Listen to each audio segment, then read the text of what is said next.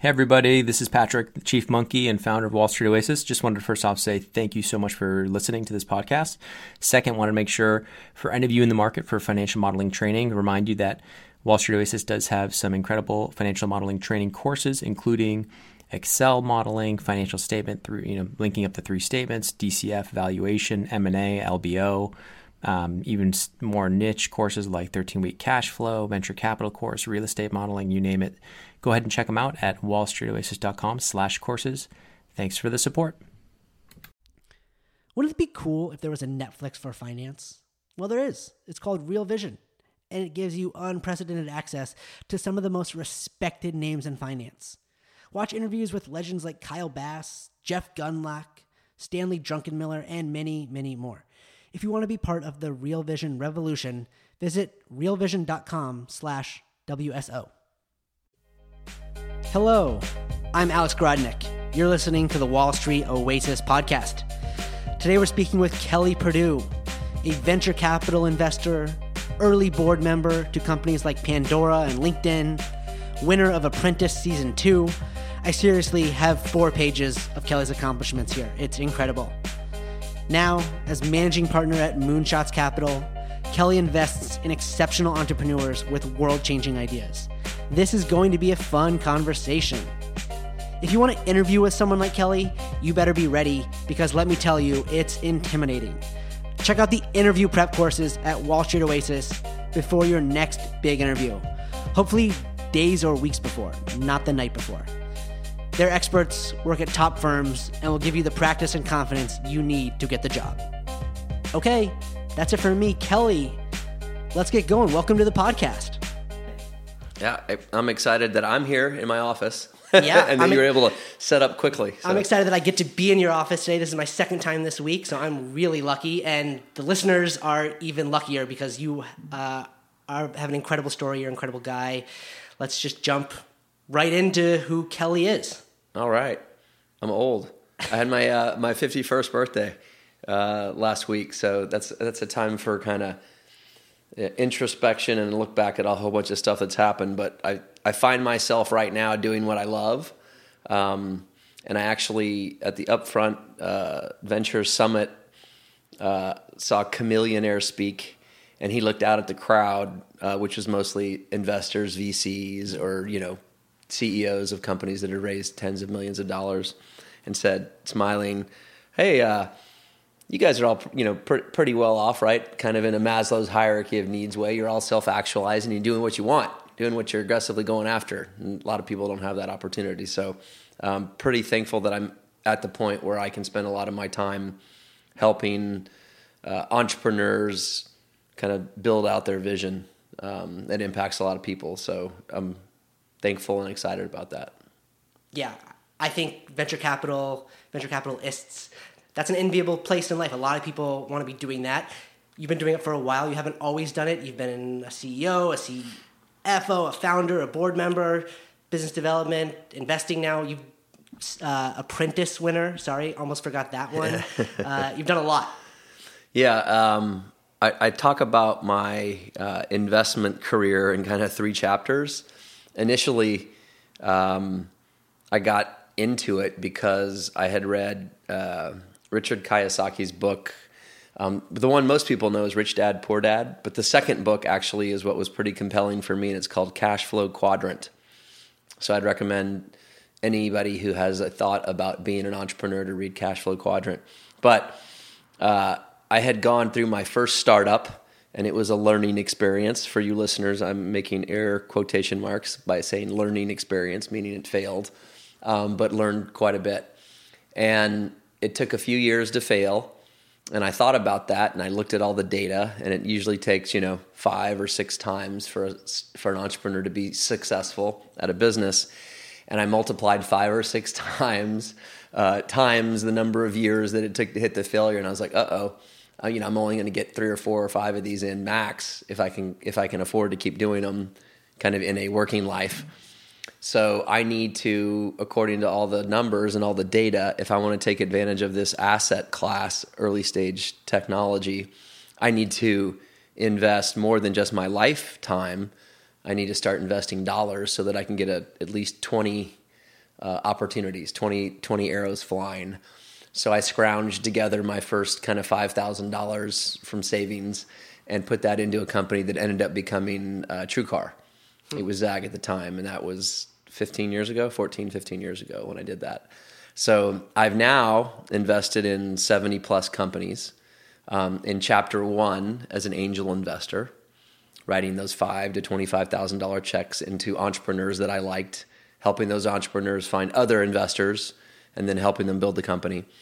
And then next, as part of a syndicate lead, so my West Point buddy of mine and my business partner now, Craig Cummings, who's based out of Austin, um, also an entrepreneur, we would tell each other about the really neat deals that we saw, and sometimes we'd write checks into what the other person recommended. And we eventually started co-investing a lot more, and then AngelList got a no, no action letter from the SEC that said basically we're not coming after you for doing crowdfunding for a lead angel to lead and be able to take carry, i.e., get paid for the hard work that the lead angels do. So Craig and I started doing what we'd always been doing, but doing it formally and calling it's called syndication. And we deployed since 2014 about 11 million dollars into 20 plus companies. Uh, and then in this last October, we did a first close on our uh, committed $40 million fund called Moonshots Capital Fund One, and we've made three investments out of the fund, two of which have been announced.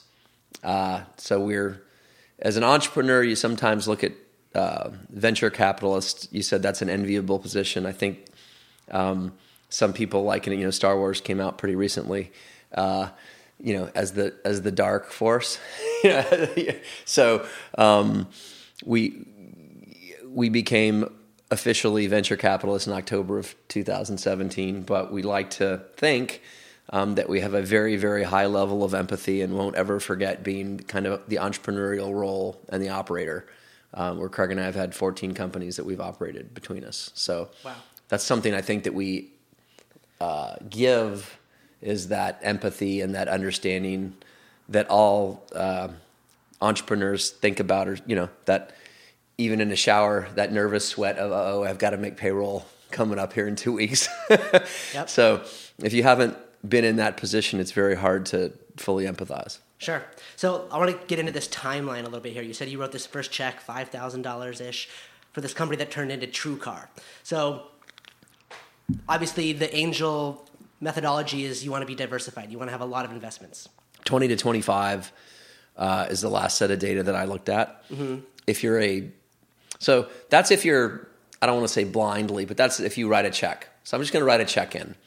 Um, some of what I like to say for, for Moonshots Capital as a fund is um, not only do you want to find very good entrepreneurs and or ideas and companies to invest in, but because we help so much, literally roll up the sleeves and make introductions, help structure contracts, you know, referee the founder fights that always ensue at some point in time. All of those things that help make we, we, we literally help make you know good companies great uh, or try to anyway. And we've had a lot of experience at it. So it's not just finding a great because almost no startup in a seed round ends up the way it started. Sure. There are so many you, call, you can call them pivots. Uh, in the military, you say no plan survives first contact. No, I like that. You know, or um, everything's great in a fight until you get punched in the nose. Yeah. and it's like that's that's a lot like what entrepreneuring is so. Sure. So that that first check you wrote it. What was it about that company? You know what were you thinking when you when you were getting into that? Um, for anybody who's familiar with scott painter uh, he's quite a compelling entrepreneur. He is by far the best at uh, understanding the financial part of the business and being able to raise money. Um, running out of cash is pretty much the only thing that kills a company. Mm-hmm. And because of his fundraising capabilities and skills and and his knowledge, his deep deep knowledge about the automotive industry, uh, it gives investors a lot of confidence in being able to put money into him. Uh, he's also been a serial entrepreneur, so there there are a lot of factors as an angel that you need to consider when you're writing checks. That changes if you're the lead for a syndicate because now you've got you know something of a fiduciary responsibility because you've got other people that are betting on you that you're getting paid carry sure. on, on theirs and then as a VC, there's actually a legal document, um, a limited partner agreement, where your LPs are putting money and you have a legal and you know fiduciary responsibility to make good decisions. Yeah. So you're 51 now. How old were you when you wrote this check into TrueCar? Uh, Thirty-seven. 37. 37. Is that right? So you're you've already gone do math on live podcast. Sorry, Kelly. Didn't want, didn't want right. to, It's also early in the morning, but Yeah. uh, so this was post business school. Post you went to law school too. You got a JD MBA. It looks like. Uh, correct. I did law and business joint program at UCLA. Okay. Um, and so tell us immediately after graduation, what uh, with the JD MBA, trying to go light the world on fire. What what happened? So my eureka moment actually occurred during my third year of the the JD MBA program. I'd entered the program thinking because I'd been in the army after I graduated from undergrad, but I entered the program thinking, "Hey, I uh, you know I want to be a great lawyer, so I should get as much business background as I can." And that was through a lot of informational interviews I did with attorneys on what they wish they'd done better and or skills that they had that they could apply in the legal practice. And I was thinking, you know, corporate M&A, that type of stuff. And during the course of the law program and the business program, I found that I identified with, had a much better time with, and uh, felt like I had a lot more passion around pursuing the business side versus the legal side, but was still clerking at a law firm based on getting a job that first summer, actually at a, at a fantastic law firm called Gibson Dunn and Crutcher. And uh, we were sitting at the printers, which I'm not even sure still exist today, but it's where you would go through iterations of red lines on documentation, and we were doing a big M and A deal. Gibson was representing the company that was being acquired. I think Skadden Arps was the other one. So we'd been in the really, really nice, plush, uh, luxurious printer's office. It's the only thing they have to woo you to come to them with, you know, M and M's and pizzas and anything you wanted to eat, and you know, because you were there for sometimes two or three days at a time um, to finalize documentation on a transaction. And we were coming down to the wire. There was only a few more things to kind of negotiate or figure out, and both sides attorneys, both sides accountants, and then the principals came in from our client.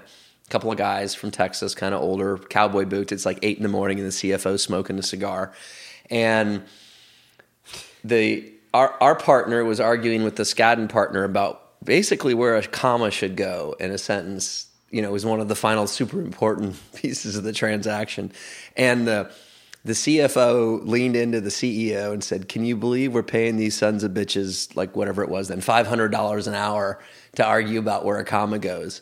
And I was, you know, kind of exhausted. We'd been up most of the night doing all this work on stuff, and you know, ties are all undone, sleeves are rolled up, and I looked at the attorneys arguing about the comma, and I looked at the CEO and the CFO, and I was like, I want to be the entrepreneur. I want to be those guys. I don't want to be those guys. Yeah. Um, and that kind of dispensed with my interest in actually being an attorney.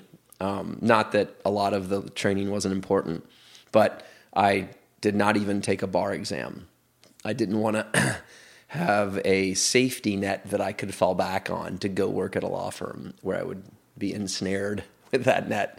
So um, I I started during that third year of the four year program raising money for a startup company. I did my last year and a half of the business school with the business plan wasn't Acme product. It was my company that I was building everything for. Right. Um, and that's kind of when the bug bit me. That was a learning experience. I raised money from friends and family that I lost.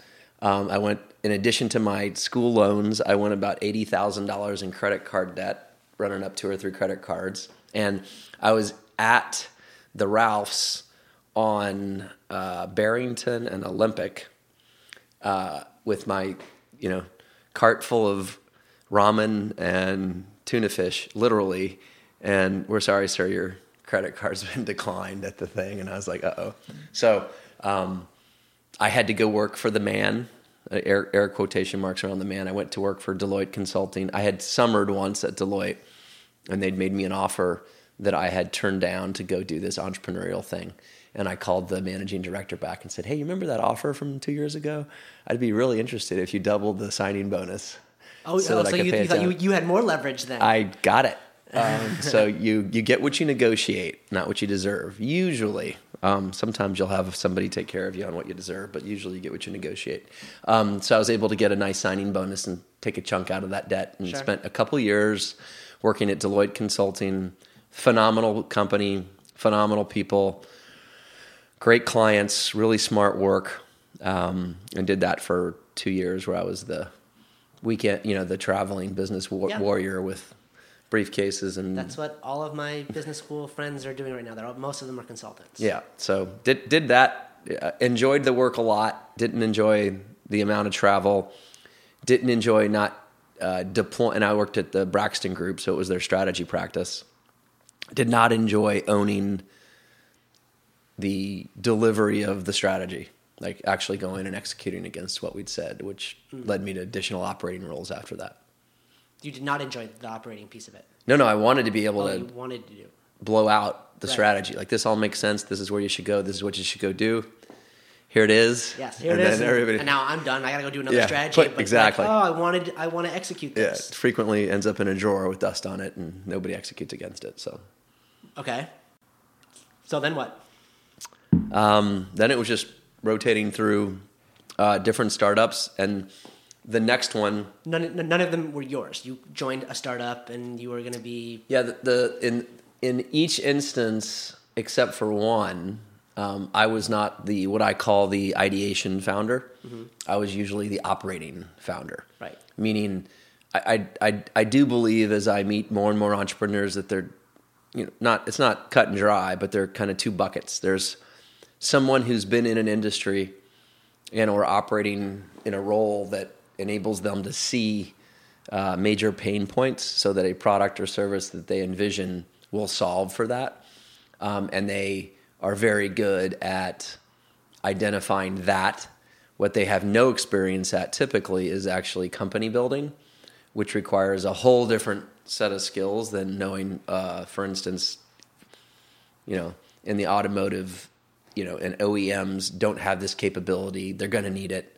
We should build this, and this is who we partner with. Like all, all of the domain knowledge, they have no idea how to attract a team, how to form a company, um, how to create contracts that are have long term value for fundraising purposes, how to raise money, who to raise money from, um, you know, how to get clients. I mean, there's so, there's so many skills that are required for building uh, an entrepreneurial venture that because you have a great idea does not equal. That's why you have to build a team Yeah. um, with operators. So is it the jockey or is it the horse or? So of the 70 plus companies that I've been a part of investing in with with my business partner Craig and innumerable conversations with the tier 1 VCs from, you know, NEA and Trinities of the world and Bessemers and GGVs uh, upfront. Um, the only thing 99%, 99.9% of the time, the only thing that matters is leadership. And the thesis of Moonshots Capital um, that Craig and I have founded is that uh, the only place in the world we see leadership specifically trained and millions of dollars spent training people on leadership is the military. doesn't have to be U.S., the Israeli military, whatever, the military. Um, does that mean every single person from the military is going to be a phenomenal entrepreneur? No, it doesn't. But having that leadership training matters a lot. Um, so much so that at Moonshots Capital, we lean in and look more closely at deals where there's a military veteran on the founding team. And authentically, Craig and I both being West Point graduates, and uh, I think 70% of our 13 million that's been deployed to date um, has been in teams that have a military veteran associated with it. Uh, we're pretty ecstatic about the results so far of seeing how they operate, watching what they do. Um, it's a bit of an advantage too because um, most of the accelerators, incubators, Amplify, Mucker locally, and then also nationally, TechStars, 500 startups, Y Combinator, they're aware, and it's a memorable differentiator. You get a crop of a new class in, you know, there's a Navy SEAL on a team. You're, it's just like, oh, you You're- should talk to Kelly and Craig at gonna get a call, Moonshots. yeah. So we get pre-filtered deals, and I wouldn't call it proprietary, but it's pretty pretty exciting.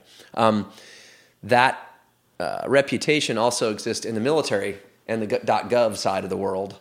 So it's like, hey, Kelly and Craig are over in that weird tech venture ecosystem, you should talk to them. Now, those deals aren't always in the place we focus, seed and you know late seed, early A. They're sometimes at C, you know, Charlie, um, or more, or they're not appropriate as franchises or something that's not appropriate for venture. But it's still a pretty interesting nexus. Uh, one that Craig and I feel very strongly about, and one that we're going to be investing in for years. Yeah, I love hearing that differentiation. That's carving that out. It's been that's impressive. So I want to ask you what your best investment was. I don't. I'm not asking for a return or however you want to answer that. What is my best investment? Um, so they're all different types of of great investments. Obviously, our LPs want me to say what the best return what the best return is, and I think it. Um, I negotiated an advisory role with LinkedIn in 2004. It's one of the things I leveraged from the apprentice exposure that I got that just had pretty remarkable turns against it. Um, but I'd say probably one of the most fulfilling for me personally was Bitium. Okay. Um, a company that I'd been recruited into from for, from two VCs to run. Um, I I brought in a head of product and a head of technology that I'd previously worked with, um, Scott Kriz and Eric Gustafson. And when we were in the process of selling that company, we went to Spitfire Grill over by Santa Monica Airport, and we had a couple different sessions there where we were gonna, you know, straight out of uh, business school, we were gonna extrapolate out a weighted valuation of what the next company we wanted to start was. So we were each responsible for bringing two ideas, and then we pulled out, you know, eight to ten variables, I think, of how much VC money does it need? Uh, you know, how big is the market size? All of the different things where you would, you know, objectively say, okay, and then you add weight to what, which of those is most important to us for what we wanted to start, and then you run your math and you come out with, okay, this is the business we should build. That business that we did uh, ended up being Bitium. Um, I wrote the first check in personally, and then was a board member throughout. It was about six and a half years ago Scott Kriz, the CEO, and Eric Gustafson, the co-founding CTO, um, built a phenomenal technology, and uh, we went through a, a, lot of seed funding, and uh, they went into Amplify. Uh, they then raised money from Polaris uh, out of Boston, and then uh, we sold the company to Google uh, in I want to say early October of t- this last year of 2017, and um, I wrote the first check in as a personal angel, and then Moonshots did a small syndicate at the very end. So we kind of bookended it, took it from inception with the entrepreneurs all the way through to kind of life changing event for those entrepreneurs. Yeah. And we had a you know a hardcore tech SaaS company built with a great exit that all of the investors participated in, based in you know, right on Main Street in Santa Monica there. How cool. Uh, so that one feels really good. Yeah, I'll say. And you mentioned something about the apprentice there. What's it like having a relationship with the president? Um, well, we don't talk frequently. uh, I really had uh, a phenomenal 14 months living in New York City after winning the show uh, and working literally in Trump's office, uh, you know, for over a year um, I got to see and learn how he operated and was absolutely awestruck by how he managed the media even then so this is the all of 2005 and a little bit of 2006 but you know calculated attacks against martha stewart out of the blue i don't know if you remember but she's tried to do a, they did an apprentice with martha stewart mm-hmm. that you know failed miserably and that's from that's my description, not my old bosses. Um, and you know the, the the the kind of fight that he and Rosie O'Donnell had, all of those were 100% calculated, timing wise, and everything else to drive traffic for the apprentice seasons. Right. And you know, public sentiment and the media just ate it up and fed it. And I got asked a lot during his run up. Um, does it really happen? You really think it's going to happen? And I'm like, I, I think that anybody who underestimates his knowledge and understanding of how to work the media is just exactly where he wants them at a disadvantage. Sure. Um, so it was, uh, it was pretty interesting. pretty interesting 14 months. And what did it do for you? I mean, you said it helped you get a, a board seat at LinkedIn. I mean, what did it propel you career wise? So, um, you, pardon the saying, but uh, being from Kentucky, there are a lot of ways to skin a cat. I was an, you know, early stage technology guy before I went on the show. And here I am many years later, right back into early stage technology. I think that it radically expanded my uh, kind of reach. Um, I mean, I was, I don't know if you remember, but LinkedIn had, used to put notable people on the cover, on the, you know, the homepage Yeah, of was LinkedIn. like their initial plan. Yeah, so I, I, I got to be the face of LinkedIn for a couple of weeks, which was pretty exciting. Um, I published a book on the question to answer the question I kept receiving, which was, "Hey, do you think your military background helped you at all? You know, on the show or whatever." And I'm like, um, clearly, not everybody understands the kind of leadership training and discipline and everything else that's taught and or required in the military. So, I wrote a book on applying military leadership principles to business and why they're important. I'm like, you know, who who really cares is going to believe a reality show winner?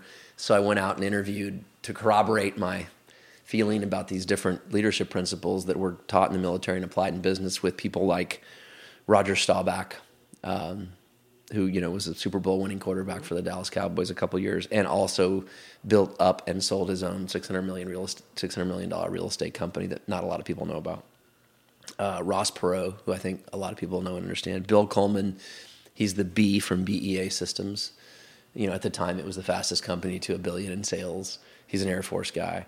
Um, all, all, of these individuals, uh, military backgrounds, and then moved into business and applied it. So, it was a incredibly fortunate for me to be able to get their attention because of having won the show to interview them in person for my you know to to corroborate my book. So um, just just a phenomenal experience all around for me. Yeah. So I'd like to wrap this up, but I'd like to hear some of these leadership principles that uh, the military instills in people. Ah, the um, the I think the ones that are probably most applicable for for being an entrepreneur um, are, are pretty straightforward, and it's it's it's it's not going to be like, oh my gosh, I didn't even think of that, but it, it's it's pretty amazing uh, how important they are. But perseverance is one. Um, I tell all of our portfolio CEOs, you know, every day, every phone call or email, you can like have a 50-50 side smiley face, sad face, and you can just flip it or spin the spin the dial every right before every call or every email because it's going to be great or it's going to be horrible.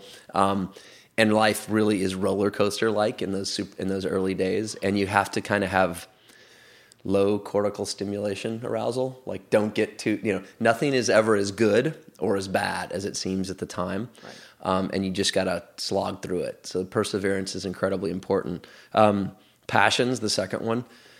your, your leadership fundamentally boils down to the, the ability to motivate others to action.